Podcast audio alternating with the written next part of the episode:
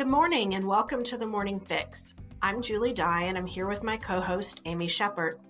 The Morning Fix is a podcast series brought to you by the 510K Cafe. We interview medical technology leaders to discuss trends, innovations, and the future of marketing and communications in healthcare and the medical technology sectors. Today, we're speaking with Dr. Barbara Giacomelli, the Vice President of Advisory at McKesson Health Systems. With more than 30 years of experience, Dr. Giacomelli has deep knowledge about the healthcare world and is going to share with us some lessons learned as she moved up the ranks in a male dominated industry. Well, welcome, Dr. Giacomelli. Um, hello. Thank you for having me. So, with 30 years of experience, you've gathered a wealth of knowledge regarding community pharmacy and health systems. Tell us a little about your background and career path. Sure. Uh, when I graduated from pharmacy school, I did a residency through the American Society of Health System Pharmacists, which gave me exposure in a health system, but to all areas of the health system the clinical side, the business, uh, retail, uh, and the operations of a health system. From there, I uh, determined that I really wanted to get into management. So I pursued an MBA. I started getting entry into entry level health system pharmacy positions, which opened doors to other areas. Uh, you know, over the 30 years, technology has changed significantly. And I enjoyed being a part of that change and acceleration and seeing the impact it's had to for patient care. I have had the opportunity to be a VP in the health system. I've done um, strategic planning, facility planning. I've actually spent 18 months on loan to an IT department. So I've had a broad range of experience, and for the past 10 years, I've been working at McKesson as a consultant and working with health system, retail, and specialty pharmacies in health systems. And now I lead a team of consultants as well. And I work very closely with other business units at McKesson. And I've even had the opportunity to do some consulting work in London. That's great. We always love to hear about backgrounds and career paths. And in particular, was there an aha moment or a mentor perhaps that led you in your current direction? When I first um, was a supervisor in a health system pharmacy, actually in the Philadelphia area, I had the opportunity to work with a very seasoned pharmacy director. And what he taught me was that you want to take advantage of opportunities, you want to think outside the box and look for how pharmacy can really uh, work very closely in managing patient care. So he's the one that kind of gave me my entry into information systems as they were um, implementing a computer system for the pharmacy and also health an electronic health record. And i really uh, grasped onto that and i always look for opportunities to grow and learn and work with different people. It's um, given me the opportunity to travel. And really the last 10 years at mckesson have just been wonderful not just being in my little space, but working across the country and globally with healthcare providers and health systems. So, within that world that you've been in and, and IT in the healthcare realm, you know, it sounds like cybersecurity for pharmacy operations is a specialty area. And I'd love to know a little bit about why this is so important, um, especially now, um, and you know, just get your insight into why cybersecurity is something that pharmacy should really be looking at more and more. So I wouldn't say that I just focused on cybersecurity. I really have focused on automation and technology and software as a tool in pharmacy to advance the practice. You know, by using computer systems and automation, it frees up pharmacists and technicians to work closely with the healthcare professional team and patients. Through that work and my involvement with the American Society of Health System Pharmacy, I've actually I had the opportunity to be a chair of their section of informatics for for several years. It became apparent that without security and safe systems, you're exposing patient information, you're exposing your employees' information, and it just became apparent that you need to have secure, controlled systems in order to do your job every day. And if you're lax in that area, you know, you open yourself up to, you know, data breaches, um, diversion, just a whole host of problems that will impact patient care and your business. So that's why I've been pretty passionate about, you know, controls. There were the days when systems were first introduced, computer systems and email, and everybody would share the same password. Well, as systems develop, you can't do that. You know, you, you need to have accountability. You need to be able to follow the path and the, follow the data stream and follow the documentation. You know, you, there's a term in healthcare if it if it is documented, it didn't happen. So, really having good, strong systems is critical in managing patient care.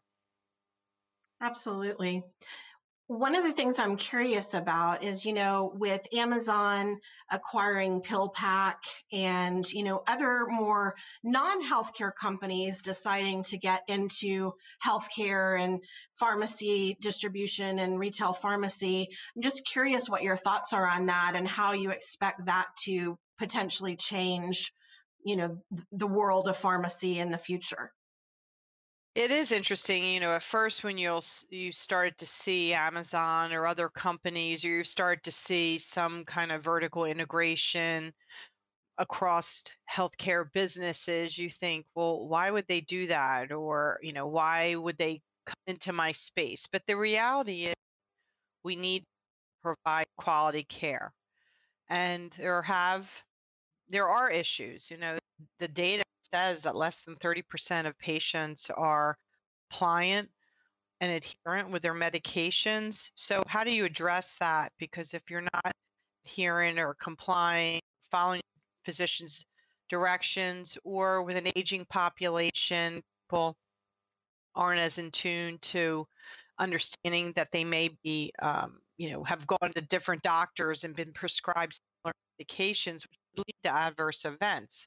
So I think all of that has led, you know, insurance companies and uh, providers and distributors and groups like Amazon. How do we address this problem and and meet this need?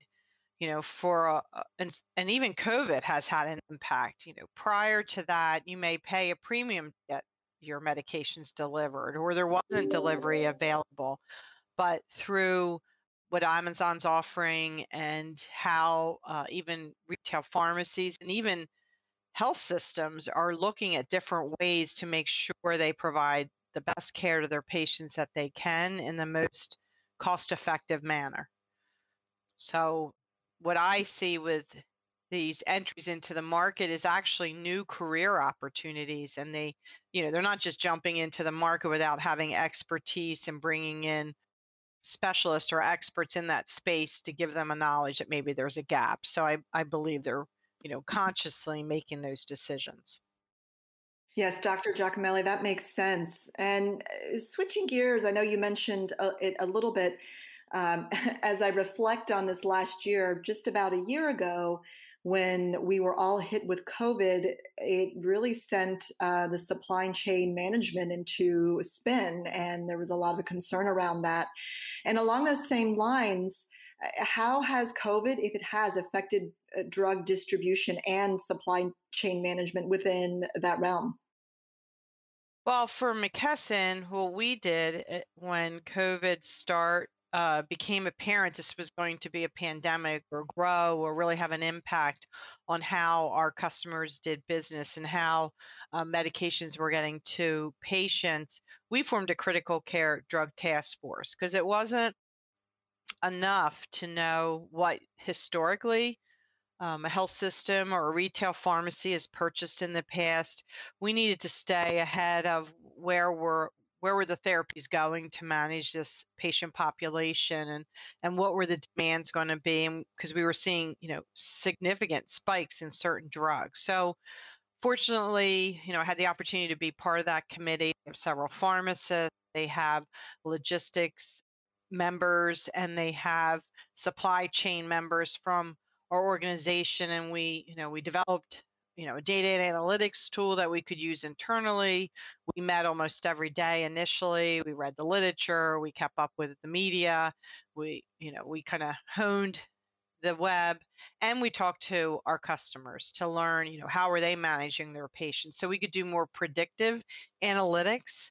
And i think that's what happened in healthcare as well. You know everyone had to look at their business and the way they provided care differently where you saw you know telemedicine growing and and we find our customers who maybe only focused on keeping a stockpile of certain emergency emergency drugs in case of a storm or a weather emergency, now the list grew that they had to keep these critical drugs because they weren't sure from day to day how many patients they were going to have on ventilators. So really tried to work very closely and be nimble. And you know, today's complex, but you still have to have the ability to scramble and reprioritize as you need to. One of the other things that we've seen, uh, you know, during the COVID and during the pandemic is that companies are, you know, looking at different ways of marketing. And one of the things that companies seem to be doubling down on is content marketing. And we were really interested to see that you are a regular contributor to the McKesson blog. And so is that is that sort of a new role for you or what has your experience been in that content marketing area? I'd say it's not a new role, it's just become uh, more frequent. You know, where before you might put a blog out every quarter or on a topic, or you know, you would uh, try to seek out what people are interested in learning about or sharing experiences. And today, it just seems that it's much more rapid. You know, there's change that's rapidly occurring where people in the past might have been more comfortable with just print media. It's more digital, more podcasts. So trying to use different ways to reach our customers, uh, you know, health professionals, providers is is just more rapid today. So we try to be rapid with it and it's just been part of our you know, I guess for me, it's not so much as marketing, it's just sharing information and gathering information to help me do my job better and hopefully to be able to share some insights with others. I love that. And and I, I, think Julie and I have both seen over the years, we've worked within the med device industry, which is heavily regulated. And uh, one of the challenges that we have is creating messages um, on social media and content marketing. And we've talked a lot about that on the podcast. So I, as I was researching your background, Dr. Giacomelli, I was I was really pleased to see your writings and the information that, that you have shared with your with your customer base in, in the way that it works for you and for McKesson. It's a great way to to get your voice out there and your message. And so keep doing keep doing what you're doing. I think it's very effective. Thank you. As a woman in STEM, and and all of us are we'd really love to get your advice for any students or young women who are just starting out you know whether it's in healthcare whether it's other science related fields. Being in male dominated industries you know we've all learned a lot of lessons and so we'd love to hear what you would recommend you know for young women just starting out in how to grow their career in what traditionally has been you know primarily male dominated fields. Yes, when I first started getting into or started exploring positions in leadership and management in pharmacy and health systems, it did appear and was more heavily male dominated. I remember my first director of pharmacy position going to a meeting with a group purchasing organization, and I was the only woman in the room. And I found that pretty interesting. I'd say for myself, my recommendation is, you know, don't be intimidated. I've always used education and keeping up with the literature, participating in professional associations as a way to build my confidence that I have the same skills or the same pay and the titles as other men.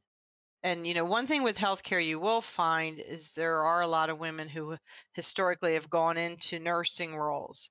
So you will in a health system tend to see you know quality directors who are female or infection control because they're all you know they tend to be former nurses or even c-suite but as you get into finance or pharmacy that's been a more recent transition um, probably over the last 15 years so what i always recommend when i've mentored women who are getting into the profession or, or exploring where their careers want to go you know it, it does require uh, multitasking you know, I have a family. Um, I've always worked, and I my children have done well, so it, I don't feel like they've suffered. But you know, you do make decisions and choices, and you have to have support from your family and significant others. But I've always, for myself, felt that as long as I have the education foundation, the credentials, uh, you know, keeping up with my profession, then I should be able to move forward. I think Amy and I maybe should have renamed uh, our podcast "The Only Woman in the Room." it, it seems like that's a theme that we hear over and over. That you know, when when we you know some of us started twenty or thirty years ago, we a lot of times were the only woman in the room, and so it is you know it is great that there are so many more of us out there now, and you know I think we're giving a hand up to you know those who are coming behind us. So I, I really appreciate your your thoughts on that. Yeah, and the other piece is, you know, don't be afraid to step away. I think it's a personal deci- decision. You'll see those that choose uh, not, you know, when their children are young, not to be as actively involved in their career. And uh, I think that's okay too. It's really a personal choice. For me, I just always wanted to have it all, I guess, and I wanted to learn and do more and I've never wanted to be bored or feel that I was stagnated in a position. Yes, I, I can see that. And Julie, I think you're onto something. We're going to have to reevaluate the name of our podcast because we have absolutely spoken with some remarkable women and professionals who were trailblazers and paved the way and weren't afraid to to fight for their their their their career goals and and you're certainly within that camp. So it's always really refreshing to to find and seek out uh, professionals in this in this realm and and bring a bring a voice to them bring exposure to them on on the, on our show. It's it's what we're all about